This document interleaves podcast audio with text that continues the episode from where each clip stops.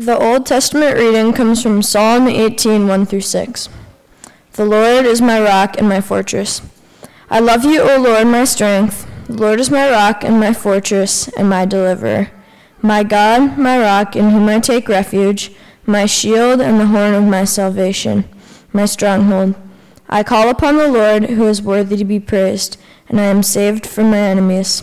The cords of death encompassed me, the torrents of destruction assailed me, the cords of Sheol entangled me, and the snares of death confronted me.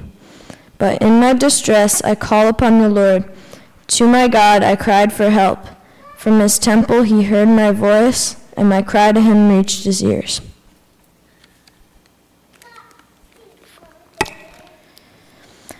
The epistle reading comes from Romans 10 5 through 17. The message of salvation to all. For Moses writes about the righteousness that is based on the law, that the person who does the commandments shall live by them. But the righteousness based, based on faith says, Do not say in your heart, Who will ascend into heaven, or who will descend into the abyss? But what does it say? The word is near you, in your mouth and in your heart. Because if you confess with your mouth that Jesus is Lord, and believe in your heart that God raised him from the dead, you will be saved. For with the heart one believes and is justified, and with the mouth one confesses and is saved. For the scripture says, Everyone who believes in him will not be put to shame, for there is no distinction between Jew and Greek for the same Lord is Lord of all, bestowing his riches on all who call on him. For everyone who calls on the name of the Lord will be saved. How then, how then will they call on him in whom they have not believed? And how are they to believe in him of whom they have not heard? And how are they to hear without someone preaching?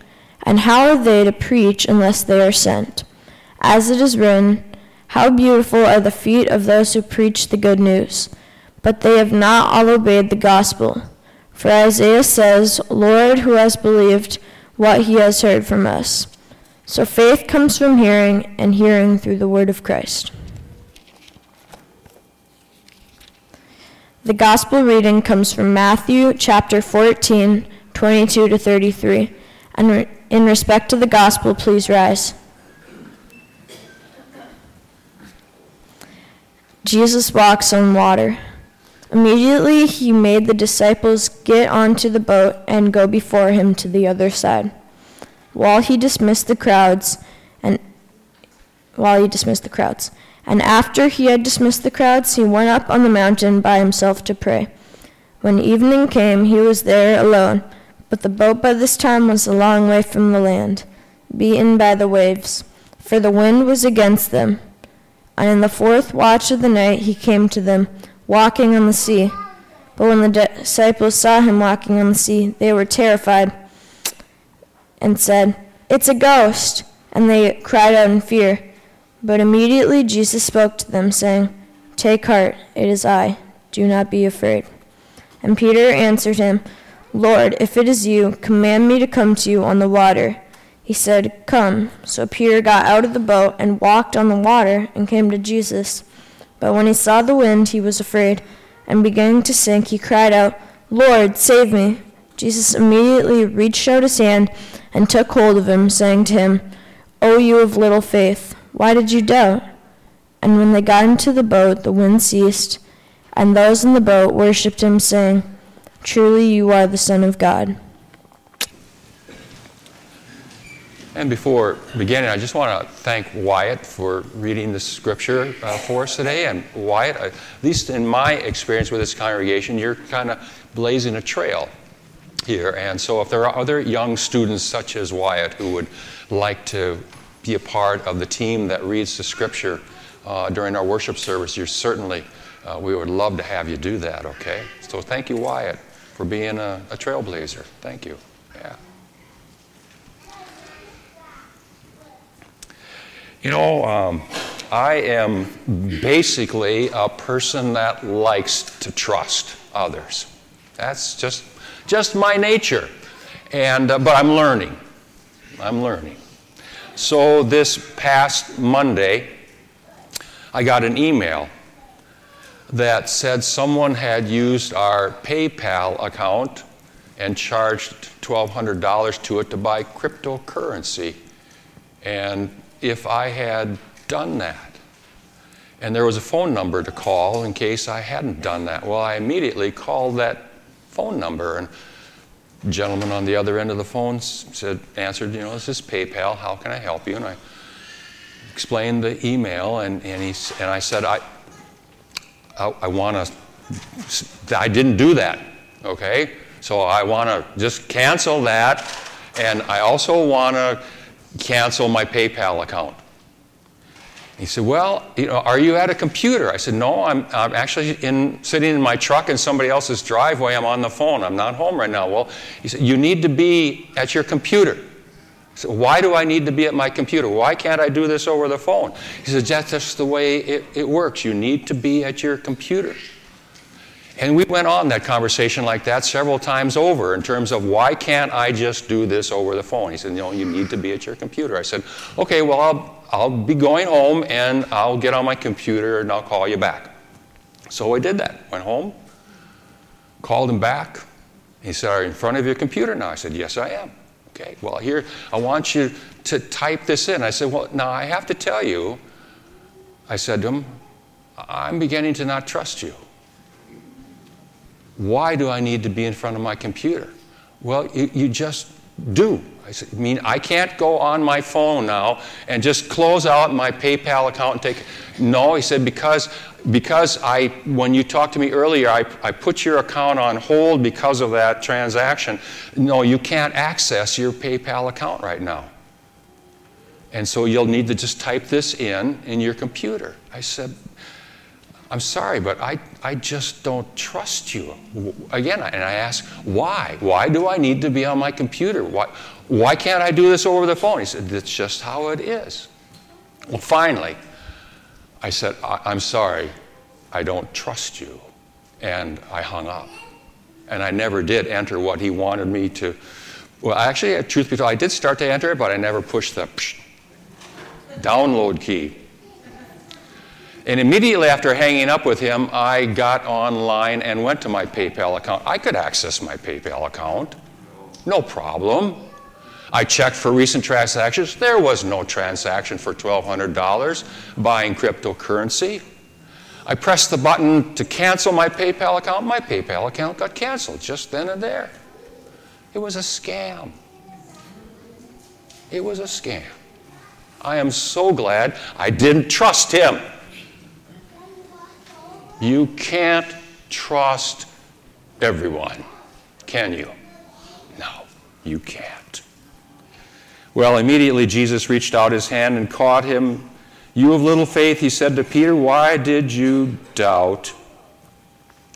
It's good to have someone you can trust, isn't it?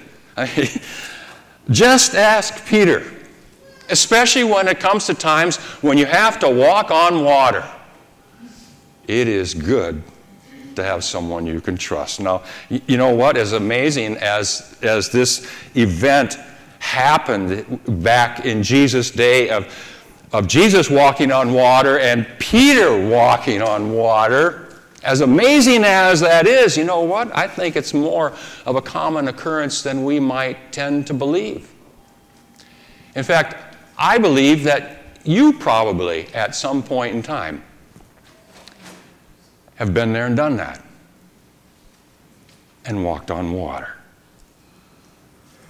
Have you ever needed someone to trust?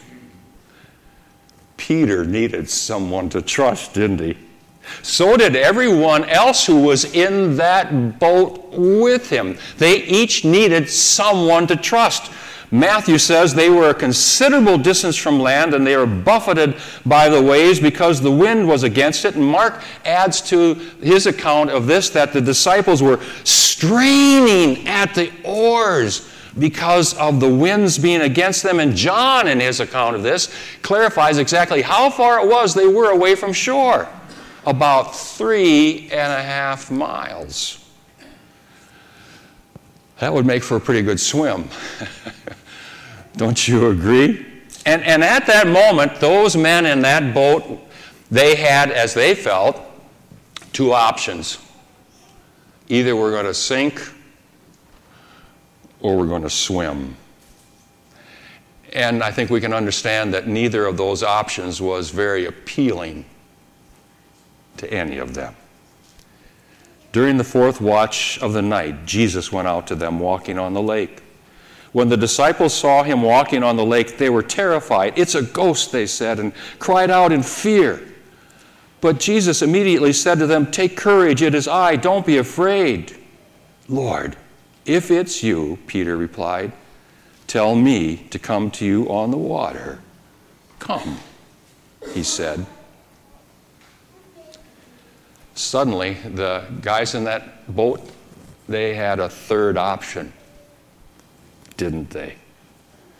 In that fear filled moment, they had the option to trust Jesus, who, by the way, was talking to them from the water while he was walking on the water.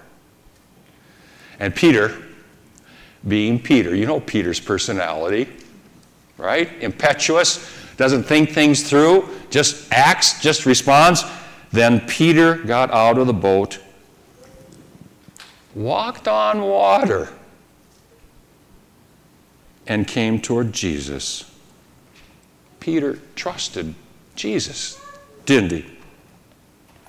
Well, as it turns out, that's a qualified yes. He did trust Jesus until he saw the wind, and the waves. They get to us too, don't they? The wind and the waves. I mean, we do something we know that is wrong. And this is different. It's something that you, you did, and, and you can't believe that you sank that low. And you're beating yourself up. We don't always do that over the sins we do, do we? But this one, this one just, this one was different. And so you confess it as a sin and you ask the Lord to forgive you and you receive His forgiveness. And then the wind and the waves of doubt come, called shame and guilt and you back up to what it was you did, and you still can't believe that you did that. You reached such a low in your life, and you doubt whether or not anyone could forgive you for having done what it was that you did or a problem arises in our lives. Maybe it's a crisis in our home. Maybe it is something that's going on at work. Maybe it is financial. Maybe it has to do with your health and you go to the doctor and they give you the report. Or maybe it has to do with someone that you love who is going through something terrible. And at first you pray and we ask the Lord for help. But then the help that we're asking for is slow in coming.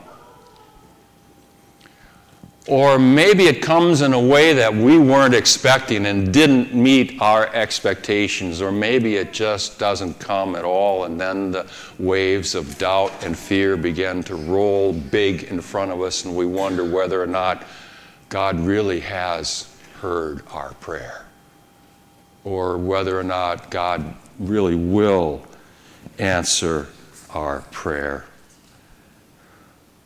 And we start to feel like we're sinking and drowning. That's not a good place to be, is it? It's not much fun, is it? Just, just ask Peter. But when he saw the wind, he was afraid and beginning to sink, cried out, Lord, Save me. At that moment, Peter needed someone he could trust. More specifically, he needed to trust Jesus. Immediately, Jesus reached out his hand and caught him. You of little faith, he said, why did you doubt? There's really not an answer to that question, is there? Why did you doubt? At least not a sensible answer or a rational answer, not in light of what Jesus was doing at that moment. Jesus was walking on water. And if he could walk on water, if he could still the wind and the waves with simple words, the simple command of be still, if he could change water into wine, if he could restore the sight of the blind and the hearing of the deaf and the ability to walk to those who were crippled, if he could heal people of their incurable diseases, if he could feed more than 5,000 people with five loaves of bread and two fish, and then a few days later turn around and feed 4,000 more people with, again, a meager amount of bread, seven loaves of bread and a few small fish, if he could raise a 12 year old girl from the dead, and if he could raise a young man being carried out of town for his burial, from the dead, and if he could raise an old guy like Lazarus from the dead, and if he was willing to lay down his life in exchange for ours, if he could do all of that, and he did, well, then let's put it this way. He is someone you can trust, isn't he? He says you're forgiven. And you are. He says he answers prayers always for the good of those who love him with your eternity in mind. He says he always will answer your prayers. And he does. You can trust him and when it comes to that moment when he's going to ask you to step out of the boat, and by that moment, I am talking about the moment you're going to die. When that moment comes and he asks you to step out of the boat, you can trust him to give you the eternal life that he has promised to give you because, as he said, not only did he die to guarantee that, he rose again to guarantee that. Because I live, you will live also. Do you need someone to trust? Trust him. Trust him daily. Trust him with the small stuff. Trust Him with the big stuff. Especially trust Him with the stuff that's crushing you and you just know you cannot possibly carry it. Trust Him when you see no way out. Like Peter, take His hand. When you do, you'll be walking on water.